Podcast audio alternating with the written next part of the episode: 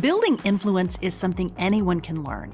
It's an investment you can make in yourself, and it can hold the keys to achieving your dreams and having the life and impact you want to have. I'm Laura Cox Kaplan.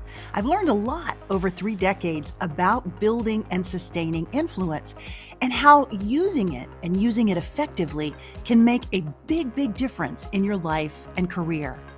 Here on She Said, She Said podcast, we're digging into the different dimensions that help us build and sustain influence. If you thought being an influencer was just for social media, think again. Whether you're starting a business, raising money for a cause, negotiating a promotion, running your household, or trying to connect with those who don't share your views, understanding and using the different dimensions of influence will increase your chances of success whatever your goals may be.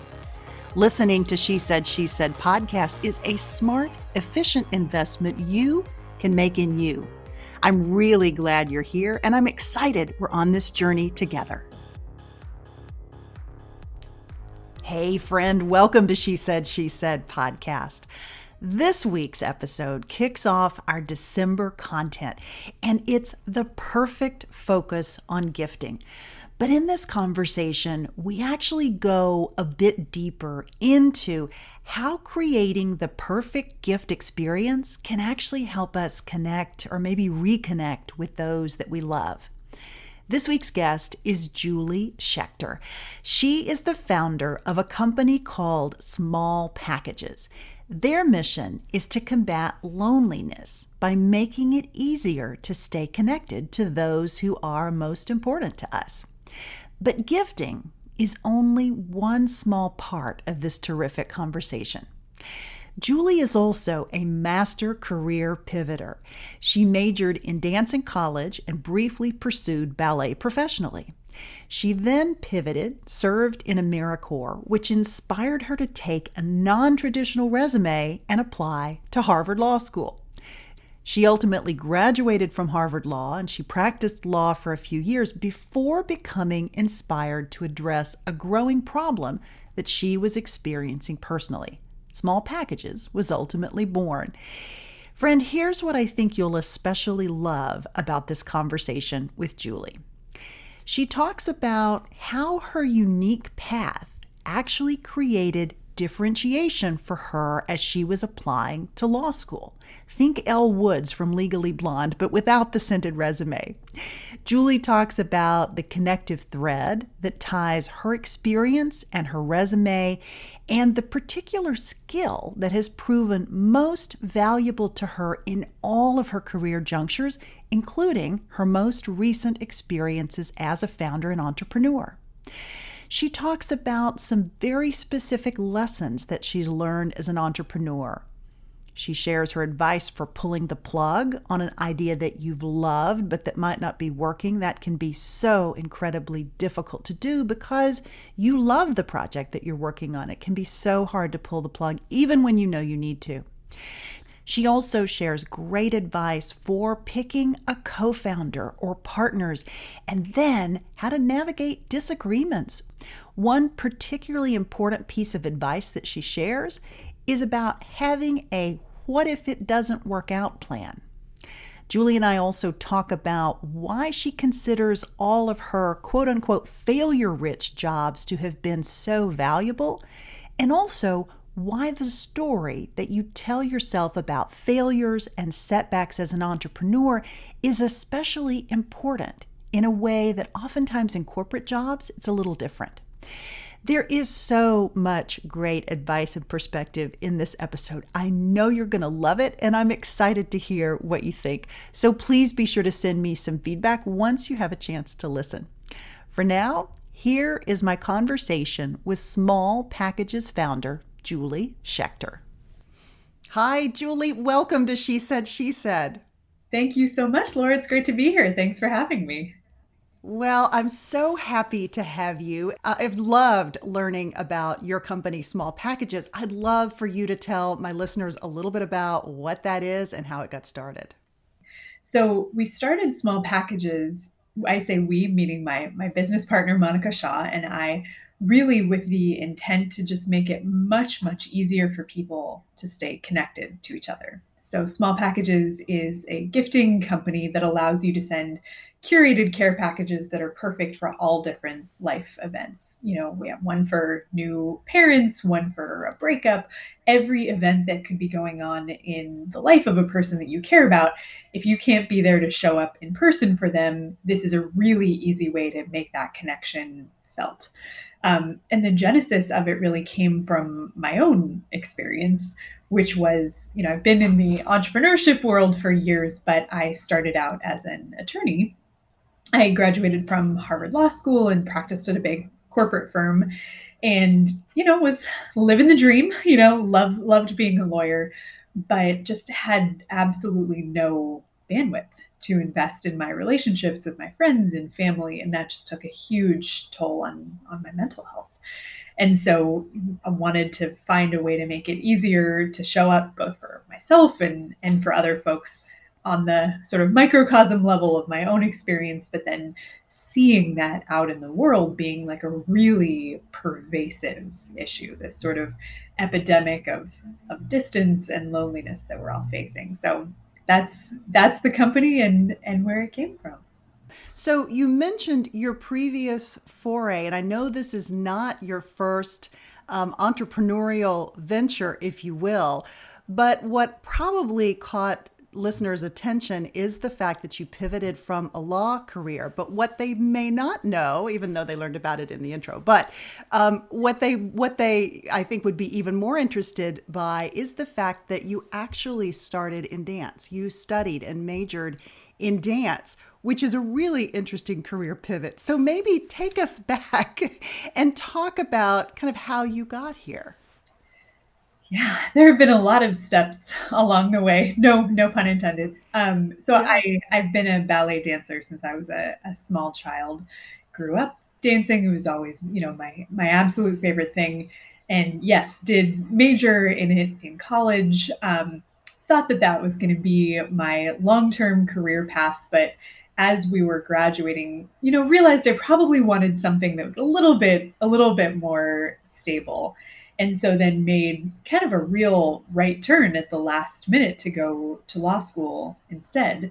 Um, loved loved that decision for sure, but it, it was a an unusual switch definitely. Well, that's a huge it's a huge sort of left brain right brain switch. It's not the kind of thing that you see every day, not to say that folks aren't perfectly capable of making that switch, but oftentimes, at least I think, if you're really attracted to something in the creative field, to make a pivot into something that is oftentimes, or at least we think about as being as linear and structured as law, like that's a big switch.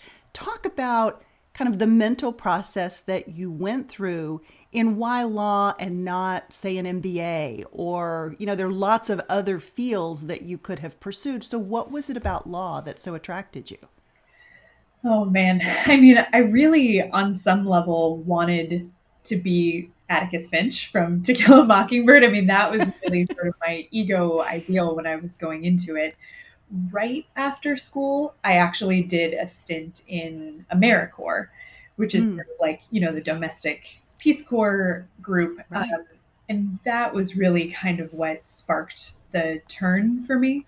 I was seeing, you know, the the greatness of that program but getting frustrated by just the enormous amount of red tape that was surrounding everything that folks who were working in public policy and you know on the nonprofit world were you know everything they wanted to accomplish and so when i was looking at what my options were a law degree really kind of stood out as something that let you wield power in a good way, right? You know, to be able to say, I know the law in this situation, I'm going to come in and just be able to actually make a real difference here. And so that's why I ended up going in that direction at first. Um, and then, you know, the experience of being at law school really underscored that, right? I mean, if you if you know the background, if you know the law, right, like you really have the power in any situation to come in and help and, and to do good. So that's what attracted me initially.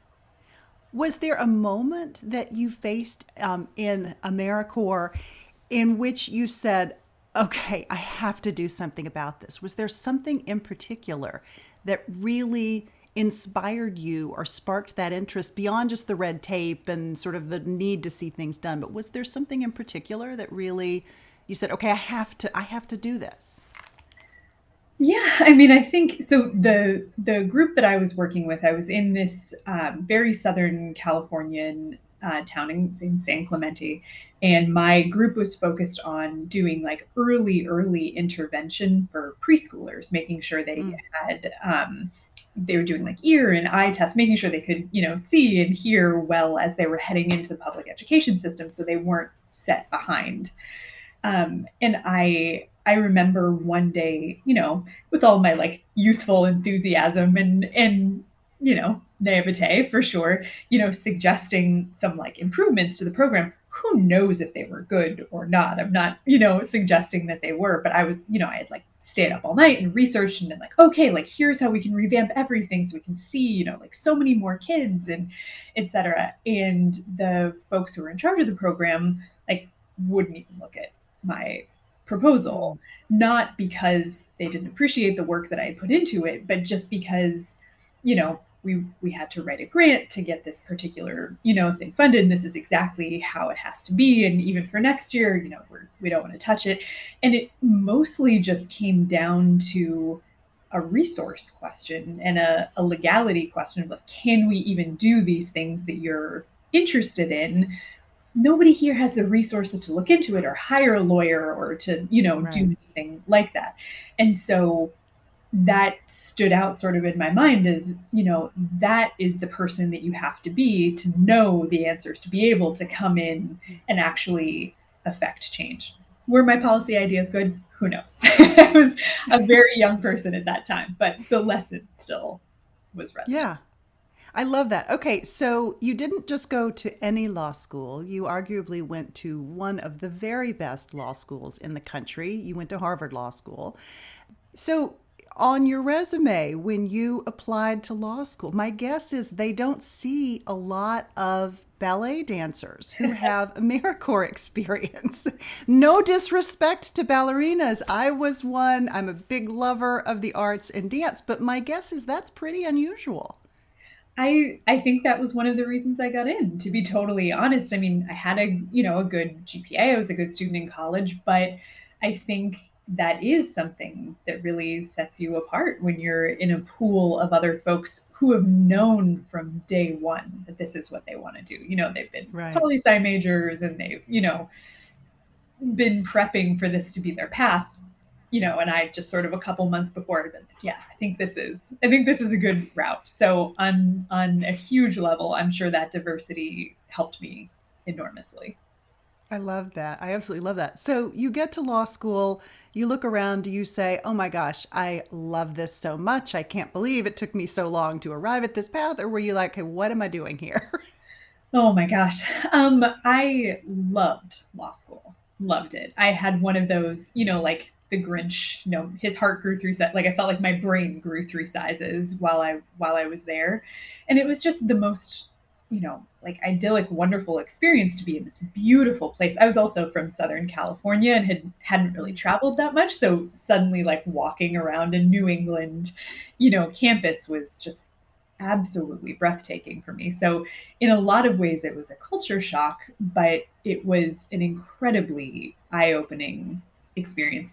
And I think law school, especially the first year, is like that for a lot of people because the subjects that you're taking are sort of foundational to society, right? You know, you're taking property and it's not just what are the laws because they're different in every state, but like what does it mean to own something? Like what what does it mean when we talk about that? You're taking criminal law and it's like what what are the actual bases that we decide to relate to each other on and what is really bad and you know so all of these just sort of incredibly fundamental questions about how to think um, were just incredible for me. I, I loved my time there. So, your parents, I'm curious as to what your friends and your parents and other people around you were saying is you said, okay, I'm going to make this big pivot and go to law school. Was there support for that decision, or were, did you have a lot of naysayers that you had to deal with? And if so, how did you overcome that? We hear about this a lot from other guests on the podcast, especially when you make a big career pivot that's such a departure from what you've been doing. You know, people with the best of intentions will oftentimes, in trying to protect you, say, Oh, are you sure you really want to do that? Are you sure that's really the path you want to take? Talk talk about your experience and what your your um, your tribe or your inner circle uh, was telling you. I I have been really fortunate in that the people who are closest to me are always supporters. I come from a slightly more boho background. I guess my my dad is a filmmaker, an independent filmmaker, and my mom is a psychologist. My brother is wow. a physician. So there's a lot of play in the joints in terms of not having to be, you know, an accountant or you know like they were completely uh-huh. fine with me being a dance major in school i think they were a little surprised when i decided to make a big turn and go to law school it was nothing that had ever been on my radar as a young person um, and so I think they were a little taken aback, but we talked through all of the reasoning behind, you know, what was attracting me to it, and they were they were very supportive for sure. So I think, you know, it was later on when I decided to leave law. yeah, right. More of the, oh, are we sure we're doing the right thing here? When that, you know, came into play. Okay, so let's let's jump to that juncture point. You graduate from law school, you join a firm, you're working as a litigator, not in pro bono law, which might seem like a more obvious trajectory given the experience with AmeriCorps, but you were actually working on the litigation side mm-hmm. at a big law firm. Talk about that experience and and maybe kind of what happens next. Yeah, so I I really enjoyed my time at the firm. Wonderful people, you know, in in terms of going to work at a big law firm, I think it was one of the best places I could have ended up. Everyone was extremely kind. But I think this transition is something that happens to a lot of folks who um, maybe don't have a lot of lawyers in the family or don't know a lot of people who have been through the law school um, experience beforehand, you come in so excited about all of the things that you can do and what a law degree is going to mean for the change that you can make in the world. But law school is extremely expensive. And so, mm. especially if you are a very young person, I won't speak for others, I'll only speak for myself, who doesn't have, you know, quite the grasp of what it means to be taking out hundreds of thousands of dollars in, in loans. You come out on the other side of it and you realize that really the only way you're going to be able to support this loan debt is to go work for a firm. It's a, a path that a lot of people take to alleviate their debt and then go on to do all of the really exciting, you know, pro bono or public interest stuff that they wanted to do from the very beginning. Um, I just didn't last quite that long. Um, so it really was a decision that was motivated by, okay, I have these, you know, ideals and these very exciting things I want to work on in the future. Right now, for pragmatic reasons, you know, I need to need to go work at a firm. So had a great experience there. Again, it was wonderful people, but that's the reason for the switch. Yeah. So you, when did you have the idea for small packages? So I had the idea for small packages really, really early on while I was still at the firm. I had another business in between, um, but the idea really was sparked when I was at the firm and I was missing everything. I mean, everybody knows the stereotype of, you know, the long hours that you're working. And it means that you you miss a lot of birthday parties and random Thursday nights when people are getting together and you know all of the moments when you are planning on showing up for people but can't end up making it. So that was really when when the idea came to fruition. Yeah. So I know you left the firm after about 3 years. You also had a stint which you just you just referenced. You started a a dance company? Was it a dance company or a fitness company? Tell me tell me a little bit about that. Yeah, so that was my first entrepreneurial venture. It was called Fit Ballet. I had been a big CrossFit component or proponent rather during certain um, eras in, in my life and had been a ballerina the you know all all leading up until then. And when i was in law school i sort of developed this curriculum that allowed me sort of keep my dancer body and flexibility sort of a lot of ballet mixed with crossfit so that i could get into the gym you know take it down in 45 minutes and get out and get back to studying. And so when i first left the firm that was the first business that i opened so I was living in New York City at the time and doing live fitness classes with this curriculum that I had put together. It was really fun. I had like a whole group of instructors. We had like a pop up model where we would use like empty space in yoga studios around the city and we would pay them, you know, just for that hour so that we didn't have to have a whole storefront. So I did that for about two and a half years and it was really fun. We had a whole like dedicated clientele, but it reached an inflection point where I was realizing, you know, we really are going to have to have our own dedicated space and raising money to open a you know storefront space in New York City is just like a huge huge endeavor and so I really right. looked at what I had built and you know it's like is this the thing that I want to go all in on or is it sort of this more relationship based idea that I've sort of had ruminating in the back of my head since the law firm. So yeah, decided to go. Was there. it hard?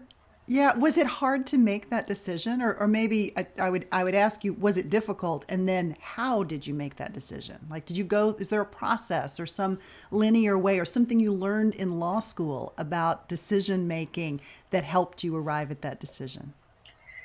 It was hard because, you know, you spend several years investing in something, you know, not just resources, but time and attention. I mean, building a business, you really are drawing on not only your own resources, but those of everybody around you.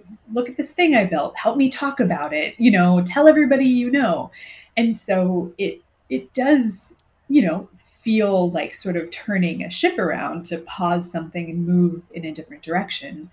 But I ended up just, you know, kind of having a, a, business case conversation with myself about it. You know, look at what I've built so far. Yes, it has dedicated consumers and people really love it. But look at the market, look at the way the boutique fitness, you know, bubble is approaching and can you build something that's based on a lot of the same undercurrents and sort of core values of community and relationships and and strength but something with a much larger addressable market? You know i went from something where i was trying to get folks in a dedicated area to come in physically and work out to you can send this box from the internet to anybody in the entire country and just that that sense of opening up what I was trying to build to such a larger market was so so exciting. So that yeah. that was eventually the way I decided. Yeah. Now you started out as a solo founder, but very quickly realized that you, you know, that solo founding was not going to be the way to go and you needed a co-founder. Maybe talk about the process that you went through of A making that decision and then B finding the right person. Yeah, so it actually kind of went the other way, interestingly enough. So when I first was starting out, I just didn't have anybody in my circle that was a good fit. They always say, and I think this is true, that you want someone who isn't like you. I mean, you have to share the same values and the same vision, but I am very, you know, sort of creative monster 10 ideas a minute etc so i needed somebody who was process oriented and quantitative to sort of balance me out um, and so i was going through an accelerator this was like the height of covid like literally march april 2020 it was an online accelerator, obviously. And one of the other people in the accelerator said, Hey, I know you've been looking for some operations help. This woman I know is at another startup. She already has a job, but she'd probably help you out on the side as a consultant. She introduced us. And then our relationship just grew. It was, again, like the height of this sort of unprecedented time. Like we were flying off the shelves because people desperately needed something to send when they couldn't be there in person. And we just were working together for a while. And you know, you really just know when you have a sense of the other person, when you're excited to go to those calls, when you're really looking forward to sharing with them the idea that you just had and you feel that relationship really, really blossoming. So then I asked her to come on board full time and she said yes. And it's been several years since then, which feels wild to think about, but very, yeah, very glad. That's amazing. Yeah. yeah. What about advice that you might have for listeners who are contemplating taking on a partner or hiring someone who will be really fundamental to their business? What advice do you have for getting that alignment? I mean, you mentioned the importance of having, you know, diversity of perspective and maybe a skill set that's complementary, but what's, what's maybe some other pieces of advice that you would recommend? I think that one is really foundational. And I think a lot of people, not that they ignore it, but they diminish the importance of it because it feels so good to vibe with someone and to right. say, you know to have the yes and conversation with somebody who sees things in the same way that you do um, so i think it does get overlooked but but it's very important i think one of the other things is to have a what if it doesn't work out plan from the very beginning and to have clearly articulated that with the other person, how will we know that this is a success? And if it isn't, how will we deal with it? What will what will we do? Kind of for two reasons. One, like if it starts working out, then you or starts to not work out, then you have a plan for what you're going to do. But also you see in having that initial conversation how comfortable the other person is with uncertainty, with the idea of failure, etc. And so you can gauge pretty well their risk tolerance, which is a hugely important component of this whole endeavor, and also, you know, what what they'd be like in a breakup, basically. Yeah. So I think that would be at the top of my list. Yeah. How about working through differences? Like once you do bring this person on board um, and you bump into a difference in terms of taking a particular risk or pivoting the business potentially at one of these juncture points that are that's inevitable, right, in the lifespan of any business or anybody's life. Um, talk about how you would advise for working through those uh, differences of opinion. Yeah. So one thing that's worked for us really well is to have just sort of zones of control. So the idea is basically, you know, we trust each other completely and this is your zone and this is my zone and to a certain extent i mean it doesn't make sense to think about it in a, a, dollar value but to a certain valence level you know if a decision is less important than a five out of ten not that i don't need to hear about it. We like to over communicate and know what's going on but that's that's your zone. Even if even if i you know don't wouldn't have necessarily made the exact same decision there's a lot of power and goodness in just sort of saying, this is your area. So I think that has worked for us well. When it comes to bigger decisions, it really just has been a matter of let's put everything on the table and let's like say out loud that we're not married to any particular outcome. And, you know, if we're arguing for two different, you know, vantage points, what are the reasons behind what you're going for versus what I'm going for, etc. Just, you know, in the same way that they teach you like in couples counseling, like put the problem on the table, come back around the table so that you're looking at it from the same side. And, you know, ultimately you share the same goals for the business and for your partnership, etc. So which decision, no ego involved, is the right thing for all of the above? So, not saying it's always easy, but that's what we try to do. Yeah, I love that. I love that. What about getting outside in, outside input when you run into a roadblock and maybe describe what your external team of advisors. I don't think you do you have a board at this point? Not yet. You're, you're small, so you don't really need that much infrastructure. But but maybe if, when you don't have a board, maybe talk about kind of what your additional team of advisors looks like and who uh, you know who, what types of skill sets are particularly valuable to think about in that regard. Yeah, I mean that's that's really how we've built our team of advisors is what does this person bring to this company that either we don't already have or we're building, but they're light years ahead? You know, so in terms of what we look for, it obviously is, you know, the standard personality stuff that, you know, they vibe with what we are trying trying to build. But we look for, you know, sector mastery. So somebody who really knows how to you know build a team somebody who really knows how to win at marketing etc so for us the things that we focused on especially as we've kind of pivoted in a new direction is um, folks that can advise us on the tech side of things um, yeah. that's something that we've invested in greatly um, and people who are great at sales. That's really what we we lean towards. That's something that I naturally love and you know really kind of lean into myself, but there's always so much you can learn from from other folks. Yeah, let's talk a bit about that this latest pivot that you're making from small packages to present. Talk about that pivot, uh, why this pivot, and where you're taking the company. Yeah, absolutely.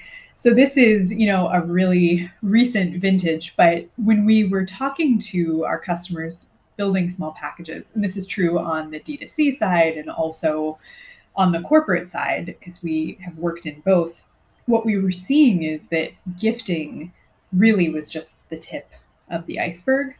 And what folks were having even more trouble with was relationship management, mm. meaning that sort of layer that sits above before you even get to sending a gift.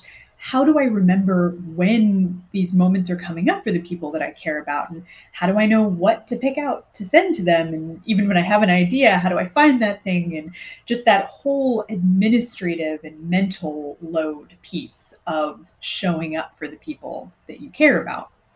So we were seeing this being like a really huge issue. So it's a huge white space. So we decided to build it basically. So that's what we're building with Present. So it's an AI based platform that helps people build stronger relationships at work, at home. Um, and we launched our enterprise pilot a couple of weeks ago. We're in the midst of putting our, our mobile app for individuals up on the App Store. So we're very excited about about the new direction. First of all, congratulations because that's a huge milestone. That's so exciting. Talk about how that will work. I go on to the present app that I've downloaded from uh, on my phone, right? And so, what will I find when I get there? Is it giving me content that's going to help me forge stronger relationships, or is it gifting options or suggesting gifting options? What's going to happen when I open the app? So, when you open the app, you'll first find a couple of different ways to bring the folks that you care about onto the app to make profiles for them.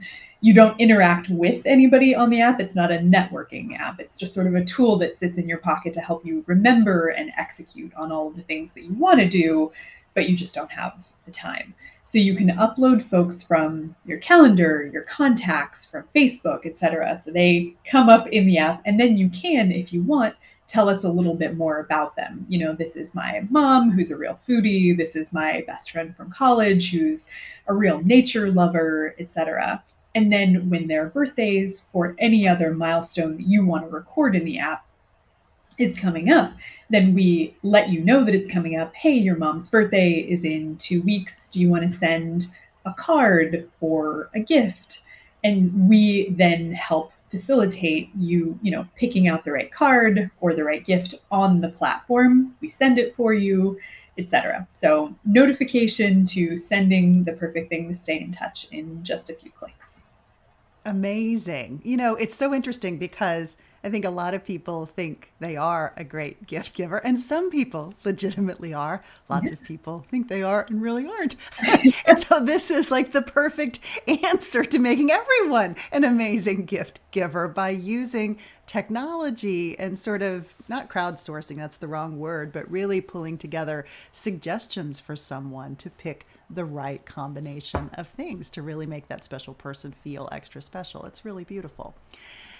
Julie, let's go back, if we could, and sort of think about the thread that connects all of these interesting experiences that you've had? And is there maybe, you know, can you describe kind of what has connected the dance, the law, the AmeriCorps, the entrepreneurship, maybe all of these pieces in some way? I think on one level, it is just sort of grit and resilience. I think anyone who has danced would definitely say, you know, especially ballet, that is the heart of the discipline is that it is a discipline and it is beautiful and you can reach incredible heights and it's a wonderful thing but the the underside not even the underside the the essence of it really is iron and determination and you know being willing to commit yourself so intensely to that. And that kind of has been the through line of my experience is you know through dance and then also through law school and practicing at the firm. And now as an entrepreneur you need that willingness to sort of dive in see what you come up with and then run back up to the top of the hill and dive in. Again you know it it really all of these di- disciplines require that just incredible commitment but you can make such beautiful things out of them you know? I mean it really they all are disciplines that if you're willing to put in that amount of work and dedication give give fruit in such incredible ways so I, I would say that's sort of the primary one that comes to mind but then the other is connection and that that really has been you know in the dance world you so deeply rely on the people next to you and around you not only you know, through hard times, but in in the fun times too. I mean, it's presentational, it's relational, it's you know something beautiful that you're creating for other people to help connect in the human experience. Law, absolutely the same, right? You're relating to somebody else as an advocate, you're helping to lift them up. And what we're building on the entrepreneurial side, obviously, that's always been the through line for us. So I think those would be my two themes that that I'd pick. Yeah, I, I love that. You you didn't specifically mention failure, but you talked about grit, and I have to believe that weathering failures also really go hand in hand with that, especially as you think about dance and perfecting that movement and that motion and the practice that goes into that. And you don't get to that level of accomplishment until you have failed over and over and over again. Maybe talk a little bit about specifically the concept of failure and how that experience sort of helps you, A, have the risk tolerance, but also helps you plow through. Absolutely. I mean, all three of the things that I've done so far are failure rich, I guess you could say. I mean, like you were saying with dance, if you're not falling on your face every other second in rehearsal, hopefully not on stage, you know, you're, you're not trying very hard, mm. right? And in law, you have to, by definition, give a client a perfect product. And you can't do that until you've failed a million. I I don't know this piece of information. I didn't find X. I, you know, especially in the firm world, that's one of the great things about being in a in a spot like that is you have people that catch them for you so you can fail frequently in a safe environment which is great and then in entrepreneurship forget about it. I mean, you're failing all the time. Any successful business has failed, even if it's not like a huge pivot in terms of what you're doing, you're still failing all the time when you, you know, just because you don't know everything when you're when you're starting out. So I think it's something in all of those disciplines that you you learn to accept as not something that means there's anything wrong with you or that you should pursue a different path, but just as a normal part of moving forward. And yeah, it's it's just part of the fabric.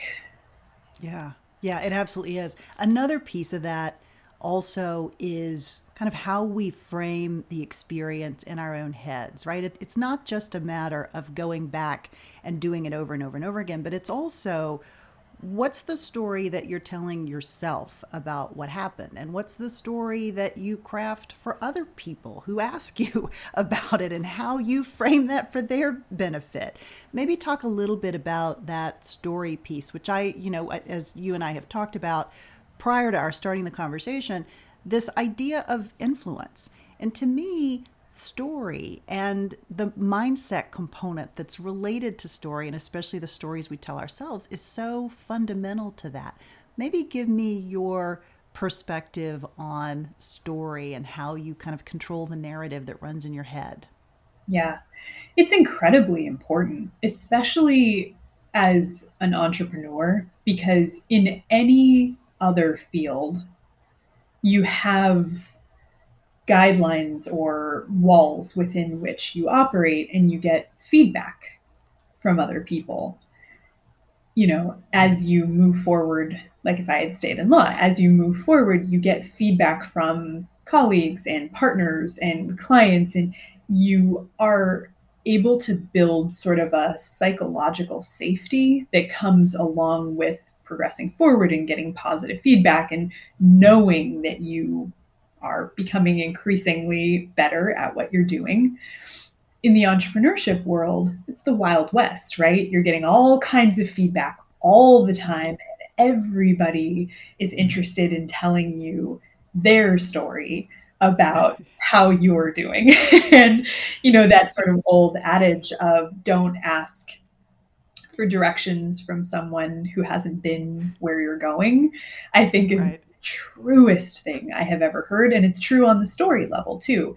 A, nobody except for maybe your mom you know has seen everything you've done and knows the entire you know knows all the inputs that goes into you know what you're you're building or doing so nobody has full information so they really can't tell you the right story so it has to come from within because you are, you know, constantly pitching and building and, you know, all of this stuff, but also because you're the only one that knows. So the way that I always think about it is, you know, from a like from a, a backwards version, you know, like what what did I set out to do? Was I successful in that? And also where am I, you know, trying to go from a, you know, 99 year old deathbed kind of a situation. And like if you put those two as like points along the road you know as long as you're still basically traversing a path between them that looks reasonable then then that's a, a success. And you're just accumulating experiences and knowledge that are going to inform inform whatever the next right thing is to do. So I guess that's a long-winded way of saying the story gets made up as you go and and that's okay. Yeah. What a beautiful way to think about that piece.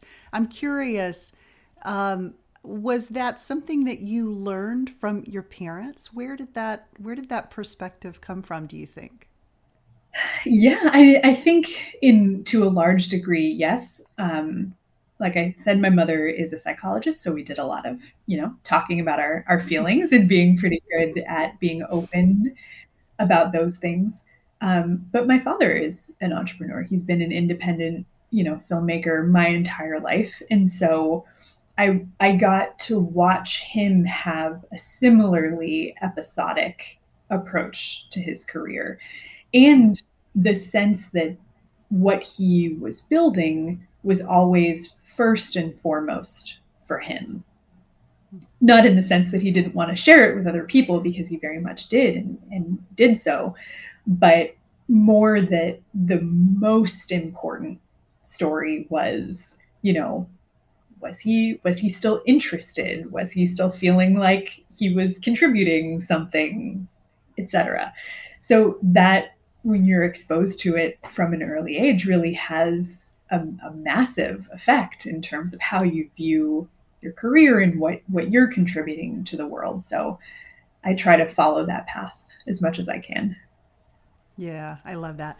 I should say before I let you go, a big shout out to Fran Hauser, who actually was, was a guest on this podcast. She's the fat, she's fabulous, and is the author of a couple books, including Myth of the Nice Girl.